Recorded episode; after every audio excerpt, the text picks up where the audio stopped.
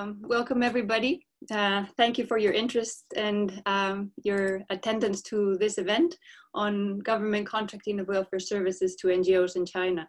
My name is Regina Enjuto Martinez and I will be chairing this first session. We are very excited. excited. We have a week-long program of events that marks the culmination of a three-year um, research project of, on government contracting of services to N G Os in China. Um, which has been funded by the uh, Economic and Social Research Council here in the U K. To give you a bit of a background to the research, um, it aimed at examining government contracting of welfare services to N G Os to understand questions around legislative and policy changes, how these were designed and introduced, what incentives do local governments have to embrace the policy and how the policy affects state to society, state N G O relations. What is working well, uh, what is not working well, can we identify good practices? Uh, and overall, how does contracting to N G Os, uh, what does it tell us about welfare reform in China and about authoritarianism more generally?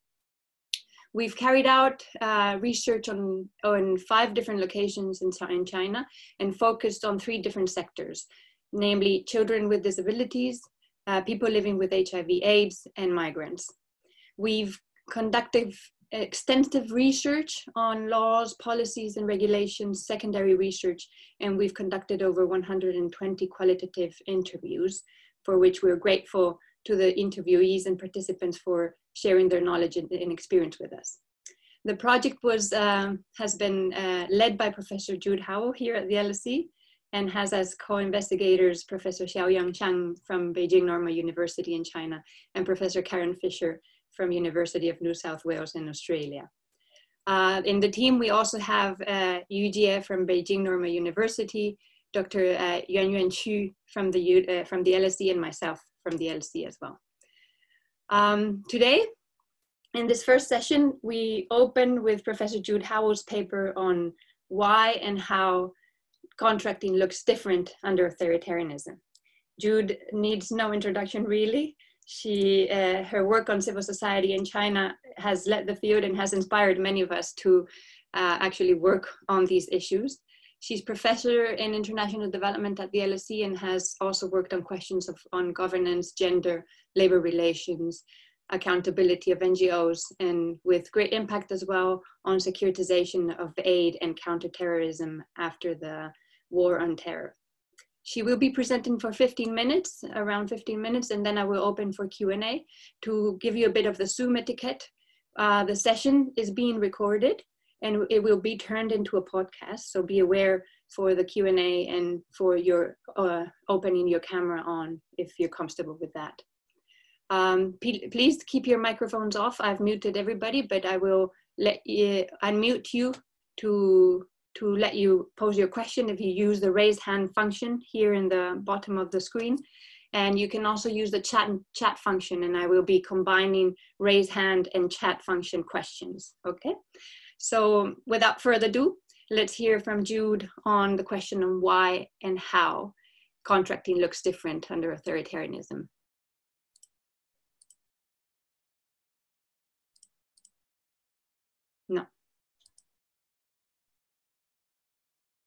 No. We can't hear you, Jude. I'll try, pre I'll press my, yeah, okay, is that clear now? Yes. Yeah. Okay, thank you very much, Regina, for that introduction. And I will be looking at why and how does contracting look different under authoritarianism? What is it about an authoritarian regime that makes contracting of welfare services to N G Os look different to in a liberal democratic regime? So first, let me just say what is an authoritarian regime. So an authoritarian regime is one where power um, is invested in a single leader or a dominant party and um, is sustained and kept in place through repressive security agencies and other means as well. There are many different types of authoritarian regimes. There are military regimes, there are dictatorships, there are theocratic regimes and so on. And there are also socialist, post-socialist, um, authoritarian regimes. Now, some of the key features of an authoritarian regime uh, is the lack of multi, of multi-party competitive elections, which has implications for succession and legitimacy. Um, lack of transparency and openness, rather constrained civil societies, government-controlled media, and also um, very constrained civil and political rights. And these things begin to matter when we get to contracting. Uh, so how is it that uh, an authoritarian regime might approach contracting? How might it look differently? I'm going to think about this for a bit before going into the case of China. So if we take a post-socialist authoritarian regime, of course, the starting point is very different to the starting point and context within which um, many liberal democratic regimes approached the contracting of welfare uh, several decades ago. Um, in a post-socialist regime, the regime is merging out of a state-planned economic system. So there is likely to be a vacuum of non-state institutions that are readily available to take on the contracting of welfare services. That's something we might expect. So that would mean we would expect the government to have to support, to have to grow, for example, an N G O sector that is readily available and sufficiently large in size and professional to take on uh, the contracting of welfare services. Um, you might also expect it would require a readjustment of state-society relations and people to behave a bit differently, more actively, ready to volunteer, ready to participate in community fairs, given that quite a bit of the contracting of welfare services is taking place at the community level. Um, we would also expect an authoritarian regime to be concerned about issues of stability. How to, how are they going to ensure stability? Because of course, the dilemma they have is that how are they going to develop a politically safe, professional, acceptable field of N G Os able to operate in, the, in, in welfare services, whilst keeping out those groups that might be seen to potentially threaten the regime or advocate rights or um, criticize government policy. How is it going to balance these risks? And so we would expect an authoritarian regime to try to put in place ways to perhaps control or limit the scope of N G Os um, in diff and different ways, and perhaps um, minimize the influence of external actors as well. Um, we would also expect in a an authoritarian regime, because of the problems they may have with what is called the information deficit, because there are not competitive party elections, because there's constrained civil society, controls over the media, how do they keep their pulse in society? How do they know about the problems that are emerging?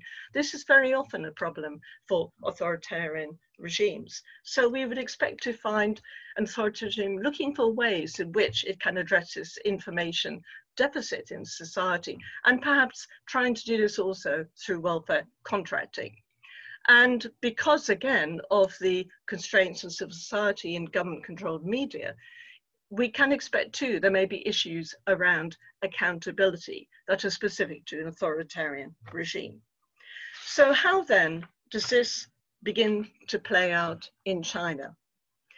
Um, in China, China has now been has extended, um, the, has rolled out contracting since two thousand thirteen across the country. So it's got, you know, some experience behind it, but um, in liberal democratic regimes, there are over three or four decades now of experience with this. And they have already encountered various issues in implementing the contracting of welfare services to N G Os.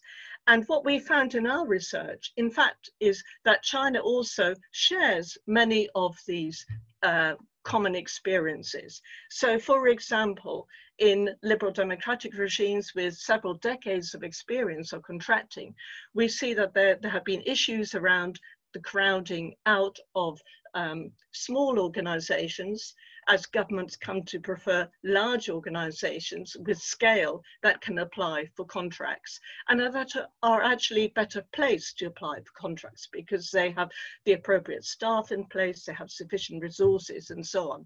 We already see signs of this emerging um, in China, the advantages of scale and the crowding out of um, smaller organisations. There are issues too around the cherry picking of clients. This has been noted a lot in the literature on the U S and Europe and New Zealand, and we see signs of this too occurring in China as well.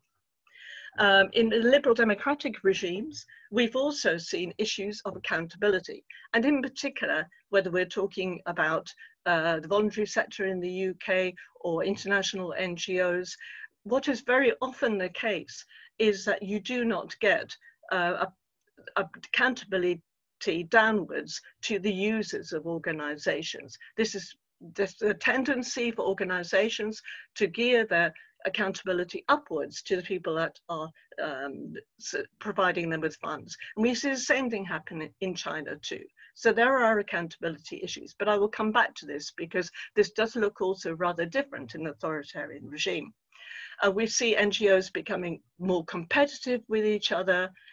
N G Os in China and also in other countries lament the increased administrative burden there is upon them that in having um, to uh, report for the contracts for which they're responsible and so on.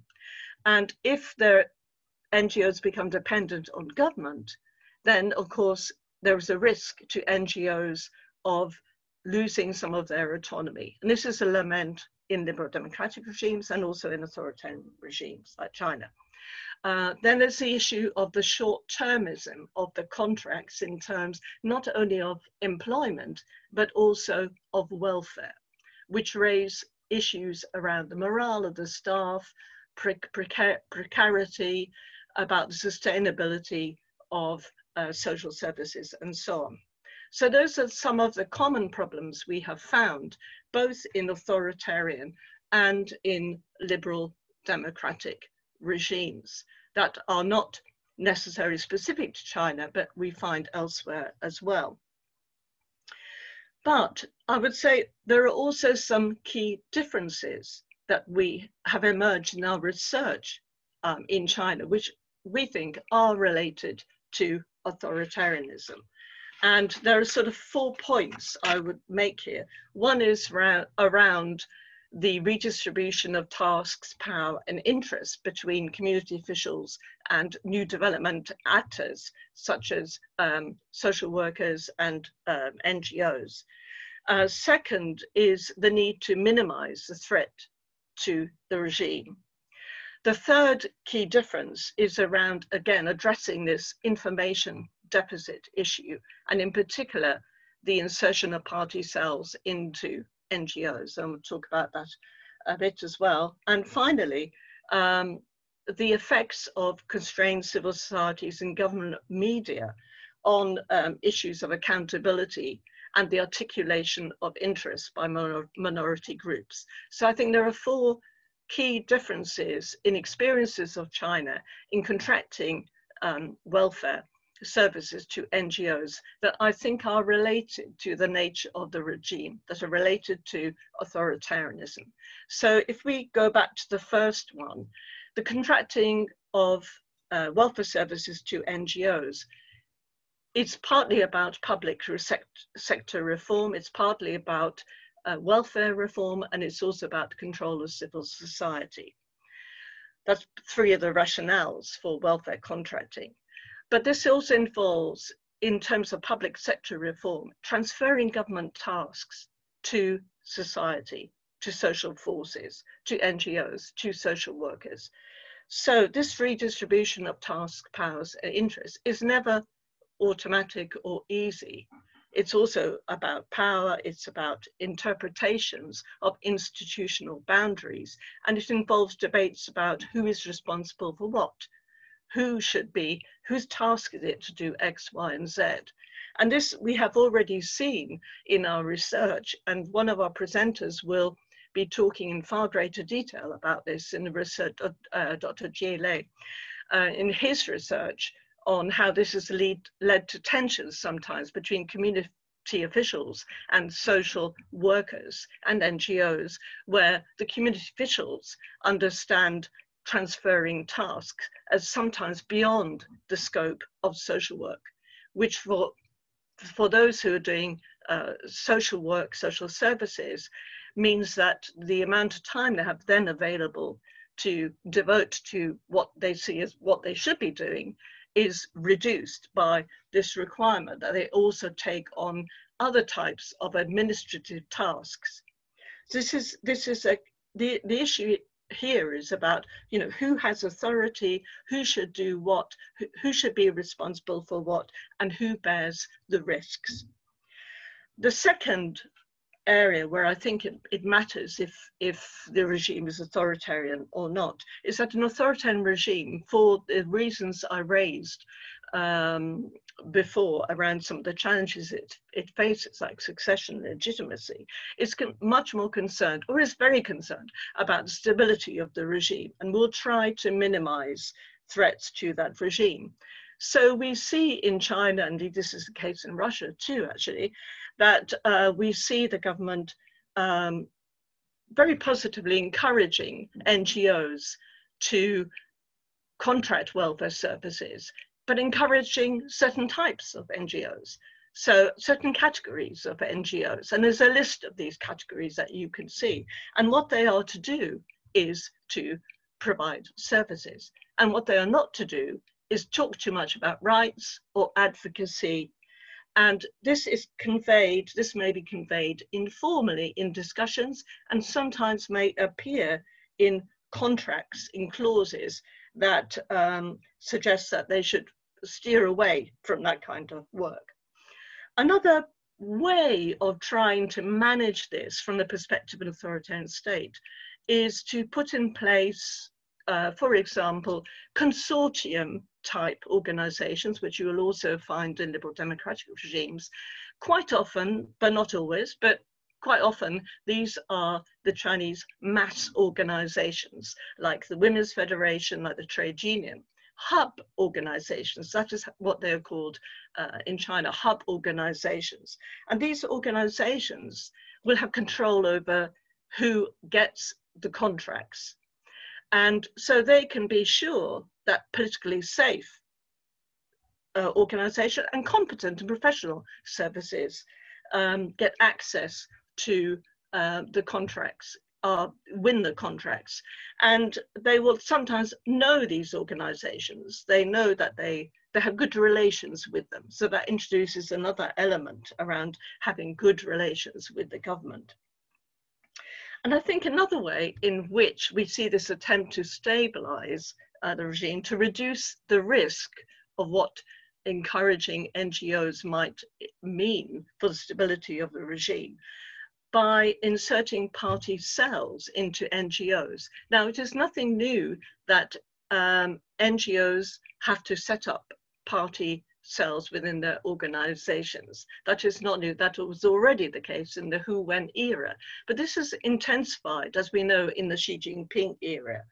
And um, this is important because, um, for example, in two thousand sixteen, the military, Ministry of Civil Affairs issued a notice which said that actually N G Os have to engage in party building, and party building should be in their charter, and that they should Uh, consult party members around the activities of N G Os, the budget, where they're getting their money from, how they're making decisions. Now, you could argue, and this was indeed the case in several of the um, N G Os that we talked to, that really, this really wasn't terribly important. It's easy, we just set up a party and it doesn't matter, and that's done and dusted. However, I think what we should note that when you've set up this, you've set up an institu institutional lever which can be operated when it needs to be. And I think that is the key issue that we have to bear in mind, that if the state wants to pull that lever of the N G O, um, of the party cells in the N G Os, it is there available to do so. Um, the, so just continuing with the, the party uh, cells that are set up in N G Os, I think these also at the same time have an important function for an authoritarian state in being a source of information about what is happening at the very lowest level in society, so that the government can understand the problems that are arising, some of the difficulties, some of the risks, some of the problem groups, that issues that will need to be addressed. So it also serves a function of feedback to uh, higher levels, which is always a, an issue in authoritarian regime. And finally, on the terms of some of the key differences, um, because in authoritarian regime like China, you have a constrained civil society, you have government-controlled media, you have issues of accountability. Now, as I said, those issues of accountability are also a problem also in liberal democratic regimes as well. But because the civil society is constrained, media is constrained, um, it's much harder for the government and authority, authoritarian government to keep its pulse on society, because these issues are not being um, exposed, um, they're not being raised. And so it makes accountability uh, much harder. And also in terms of the contracting system, how are you going to get feedback on how well the contracting system as a whole is uh, proceeding if you haven't got uh, well-established feedback mechanisms within that system? And you also don't have, for example, a, a more independent press that could expose some of these issues. Uh, it also raises issues around how are you getting marginalized voices heard, Uh, who also have needs in terms of welfare. And we know that in the contracting system in China, there are uh, some um, clauses in a contract that might enable um, N G Os, for example, to um, put forward new needs in society, which is very important in a rapidly developing society uh, economy like China. But um, how are you going to get those voices heard when that is, is quite, it's discretionary, it's not well funded, and the accountability mechanisms also affect that. So to finish off, I want to um, make some points about why this matters, what are the implications of this. And I would suggest that the regime type does matter for how contracting of welfare services to N G Os unfolds. And it matters in terms of both the contract, in terms of the contracts, in terms of social policy, and in terms of the development of the N G O sector. So what does it imply for the landscape of N G Os and how that is being developed? Because in some ways, it is a fallacy to think that you can have only service-oriented N G Os that do not engage with policy issues, do not engage with advocacy, do not perhaps raise issues around rights. The two are very difficult in practice to separate out uh, in a neat and tidy, tidy way. And it seems from what we're seeing that the, the government is looking for Um, the development of an N G O sector that obviously is politically safe, that is focused on services uh, or services rather than on rights or policy advocacy and so on. This is not to say that N G Os are not doing advocacy work or not raising rights issues um, within a system as well. I mean, there are ways around things as well, but overall this is a general tendency Um, in the development of N G Os that I, uh, we think that the government is, is seeking. And there, um, we, on the one hand, we've, we, people we've talked to in China, we have seen some are very optimistic and think, oh, this will actually lead to a much more um, diverse, much more articulate civil society. It's a really good thing. Other people are much more pessimistic about this and think this is actually a new way of subtly controlling N G Os. So two la um, last points on the social policy. I think this matters because um, in terms of the um, development of social work, what will be the content of, of social work, what will be the principles and values that are followed, and what are the implications for the quality and sustainability of services and social work in China, and how can you address the needs of marginalized people. And just the last point, it also potentially affects the whole credibility of the contracting system if you don't have good accountability mechanisms, and organizations, for example, are feeling that, well, you need good government relations. That there are similar uh, phenomena in other countries too, in liberal democratic regimes along that line. But if you don't have uh, channels through which that can be exposed and debated and discussed, then I, th I think it Uh, raises questions about how successful the contracting system can be in terms of drawing in um, N G Os to provide welfare services. So thank you very much, and I'll be very interested to have questions from you. Thank you, Jude. Um, so I will be uh, gathering questions if you want to use the raise hand function, um, or you can pose questions in the chat and I will be posing them as well. Um, thank you. We have a question from uh, Chen Chang, who is um, asking why the Chinese government contracts fu uh, it's a function to N G Os. Why not the welfare work itself if it wants to reduce risks or maintain stability? Um, I'm not quite sure I got the question, actually. Um, It is about both welfare and N G Os. Why does the government contract its functions to N G Os? Why not uh, do the work itself if it wants to do the work itself? Um, well, the justification for that is that, um, first of all, the government and lo local officials do not feel they've got th the capacity to do that in terms of staff and in terms of their knowledge Um, of social policy and social work. Social policy is a is a relatively new field in uh, in China, so they do not feel that they ha necessarily have the skills and expertise to address some of those issues. And the added to that is that they may not feel they ne have necessarily all the knowledge about what Um, services should be provided.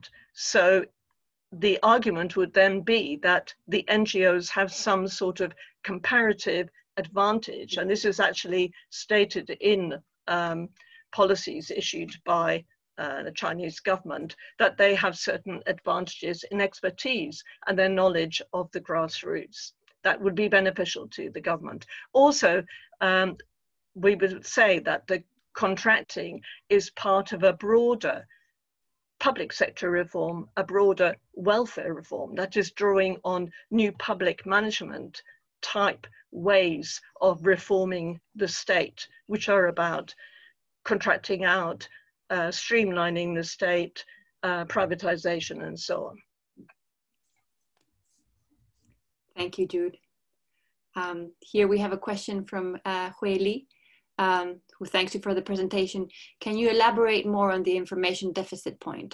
It seems that by contracting out, the government is setting up um, is setting up a new channel for N G Os to influence policy. However, if only good behaving N G Os can receive contracts and channel information, then the information that the government collects is biased. Yes, I mean, that that's a very good point um, indeed. So It's, it's an additional way, it's not the only way in which the Chinese government tries to understand better what is happening at the grassroots.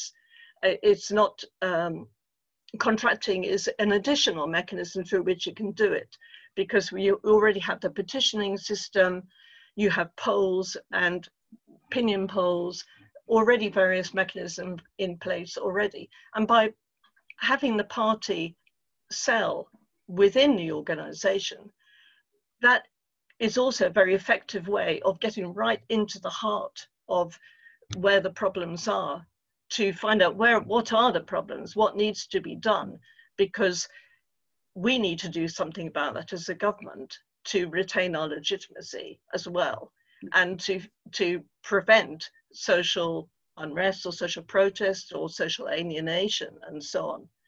So, um, It, it is,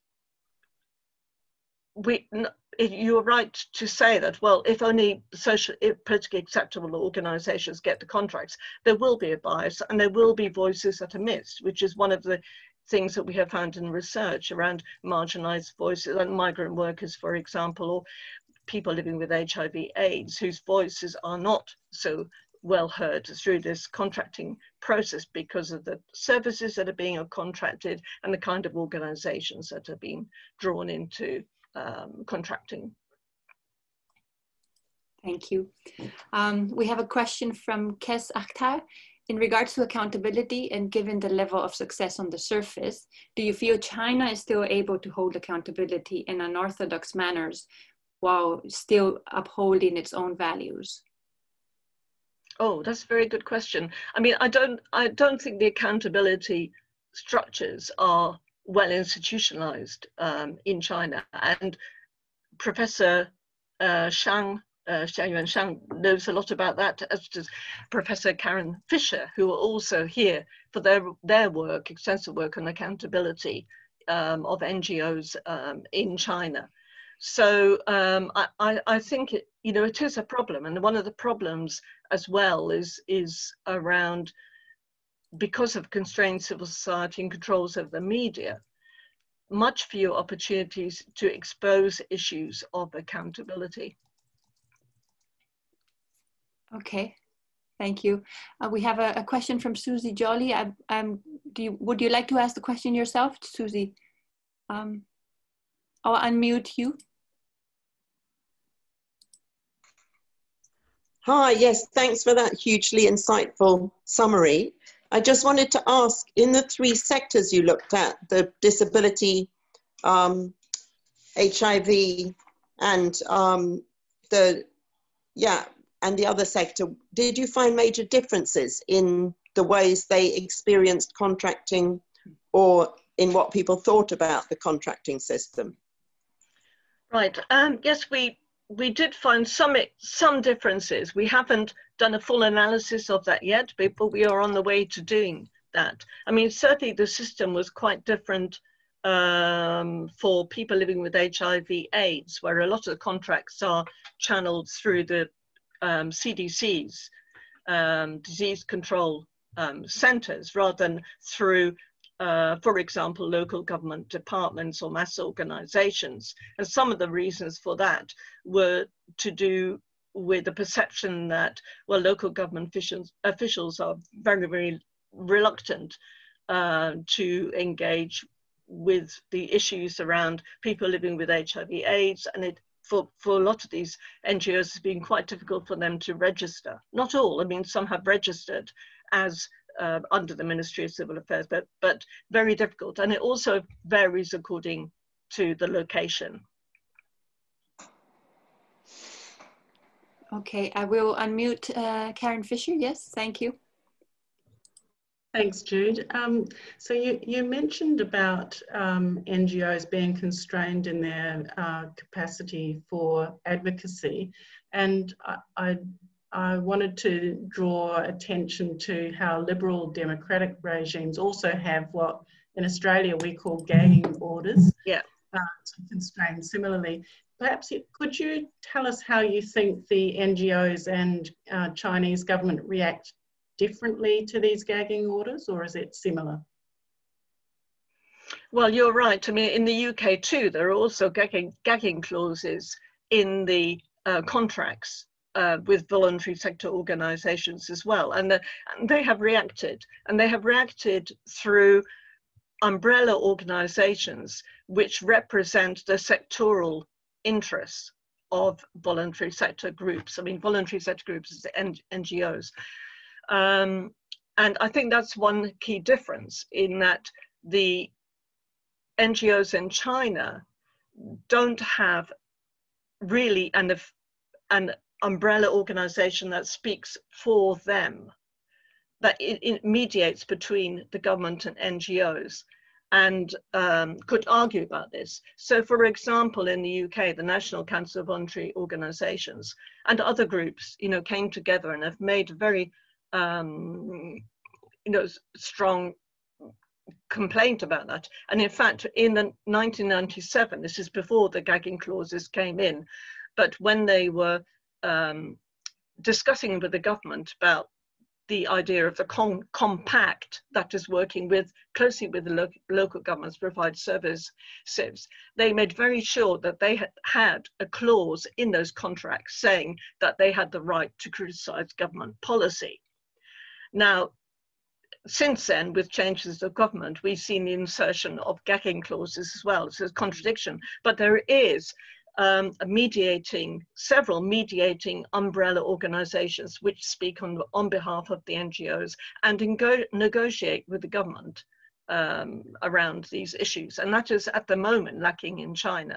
And al although there are different experiences in the location, we've seen, for example, um, some N G Os we talked to are saying, well, they're only allowed to do, actually apply for contracts in the community where they are based. But we have also heard from others that they've been able to actually apply for contracts in several communities. So it does vary a lot. But in the sense that you keep N G Os confined to certain locations, it also, you know, stops them being able to form um, broader sectoral relations. Thank you, Jude. We have a question from Gosha Giacomo that is asking if you would mind commenting on the impact of the Charity Law of two thousand sixteen and the Overseas N G O Law on the N G O sectors that we've uh, researched, and th what trends have uh, the reforms driven so far? Are there any differences between the sectors? Yes, um, so those two laws are very um, important. I mean, the Charity Law, because it seemed to make Uh, more possible uh, the in the ability for N G Os to raise funds independently. But certainly when we talk to uh, numerous N G Os, um, they express the difficulty of actually raising money from uh, private sources. And some of that is to do with the trust of the public in N G Os. Um, and some of it is to do with the nature of the Uh, the client clientele that the N G O is um, serving. So, for example, with groups um, of people living with H I V AIDS, uh, I remember one interview, or a couple of interviews actually, where people said it was very, it was actually difficult to raise money through the corporate sector because of the stigmatized stigmas against uh, people living with H I V AIDS.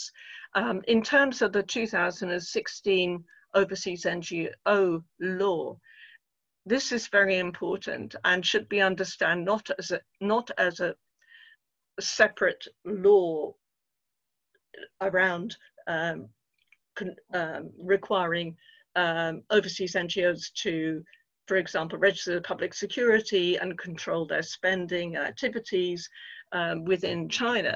But it also has to be seen in relation to the um, national rolling out of contracting in China. So I think what we can take from that is that um, part of the strategy of contracting welfare uh, services to N G Os and providing government money to do so has been to wean organizations off external money. And this has been institutionalized also through the passing of the Overseas N G Os Law. I think it was, it's not the only reason for the passing of that law, but I think it is closely connected to it, so that really now N G Os have to look mainly to the government for their sources of money. I mean, there are other options like crowdfunding or getting money from corporate organizations or setting up your own side businesses and so on. But government has now become the chief source of uh, funding for many, for many N G Os in China. We have a couple more minutes and a number of questions here, so I'm going to have to uh, apologize for not being able to cover all of them. But um, I'm going to, um, there's questions on accountability that are in line with the previous question, but I think I'm going to go directly to Sophia Woodman's question that is asking about the different priorities of local and central states, as is also related to the issue of, of authoritarianism and how it plays out in contracting of services. Is there variation among local, local governments in the practices that we've observed in the field work? Yes, there is variation. And um, again, this is something we are going to analyze and crystallize uh, more in the next few months. But um, there is variation in terms of the uh, ways of contracting and the models of contracting that are used in uh, different uh, parts of the country, in perhaps the emphasis they give to certain services over others, because they, local governments do have scope to try and ad uh, adapt uh, the services they're providing to the needs of the local environment within a, within a very broad uh, framework of what's possible. Um, so there are important variations. And I think one thing that was really stood out was one of our cases was, was looking at um, a city that um, actually did not have many um, N G Os readily available to provide services. And so that really presented that uh, city government with a problem. Where were they were going to get these service providers from? There were some, but there were certainly not enough to do what the government wanted to do in terms of devolving services provision um, to social forces. Um, and my colleague, Doctor Chu, will be talking uh, over the next few days yeah, about, uh, in particular, about this case, which, and I'll just say a few words about it, where the government officials were, as, as Doctor Uh, Chu will say, very entrepreneurial in how they approach this problem. And what I think it means for any city where they don't, do not have a readily available um, field of of N G Os that can take on the services means that they will have to grow them in some way, incentivize them to emerge. And sometimes that, of course, is going to mean the government is going to set up its own N G Os. And there are many different ways of looking at this. I mean, because the government sets them up, are they not really N G Os? Or could it be that over time they will actually become more independent and Um, than they were in the beginning? And we have seen that in any case with other N G Os in China that started off life as, um, as set up by government officials and, and then fled, became, grew into something quite different. But not all, that's not always the case. So I think this is very interesting. It's the level and depth of existing um, N G O sectors or civil society in different places has implications for the contracting process. Well, thank you very much, Jude, and thank you uh, all for attending. Um, we have to finish now because in, we have a, a gap of fifty minutes until the next session. Um, I think the, the Zoom will close because of security issues, so um, you have to re-enter the next uh, session with the link that you've been sent. If there's any issues, please email us, uh, but I hope that you all have the link to the next session um, and see you in a... Uh, ten minutes, yes. Thank you very much, Jude. Thanks, Thank everybody. You. Thank you, everyone. Thank you. Thank you for wonderful questions. Thank you.